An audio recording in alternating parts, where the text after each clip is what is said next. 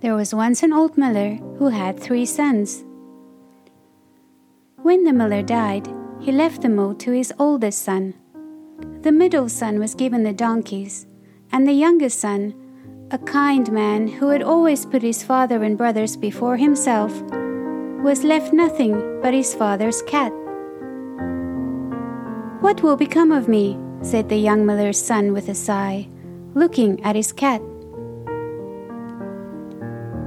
Buy me a fine pair of boots, and I will help you make your fortune, for your father thought you deserved it, replied the cat. A talking cat? The miller's son could not believe his ears. So, the miller's son bought the cat a fine pair of boots, and the two of them set off to seek their fortune. After a while, they came to a grand palace. Wouldn't it be wonderful to live so grandly said the miller's son. Later, while the miller's son was sleeping, the cat went hunting and caught a rabbit. He put it in a sack and took it to the palace. A gift to the king from my master, the Marquis of Carabas, said the cat, presenting it to the king. The cat went back to the miller's son and told him what he had done. Now the king will want to know who the Marquis of Carabas is, laughed the cat. A clever cat. The mother's son could not believe his ears. Every day for a week, the cat delivered a gift to the king, each time saying it was from the Marquis of Carabas. After a while, the king became very curious and decided he'd like his daughter to meet this mysterious nobleman, whoever he might be. When the cat heard that the king and his daughter were on their way, he wasted no time. You must take off all your clothes and stand in the river, the cat told his master.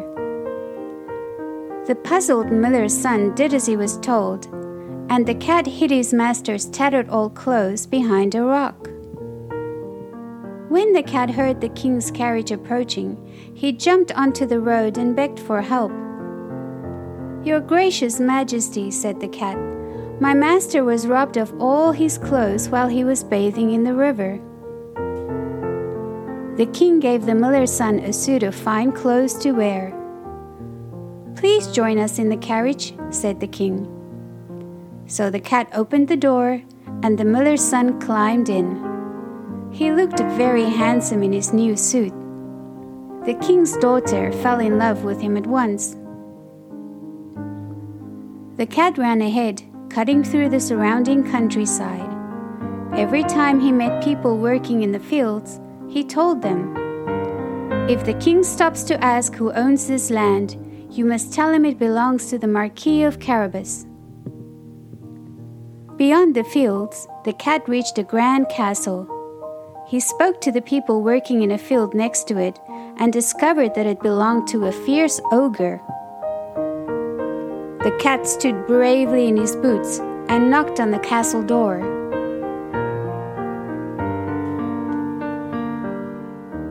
Who dares to disturb me? roared a voice from inside the castle. I have heard that you are a very clever ogre, called the cat. I have come to see what tricks you can do. The ogre opened the door immediately and changed himself into a great snarling lion. The cat felt scared, but he didn't show it. That's quite a clever trick, said the cat. But a lion is a very large creature. I think it would be a much better trick to change into something very small, like a mouse. The ogre liked to show off his tricks. He changed at once into a little mouse. The cat pounced on the mouse and ate him up. Then the cat went into the castle and told all the servants that their new master was the Marquis of Carabas. They were glad to be rid of the fierce ogre, so they did not complain.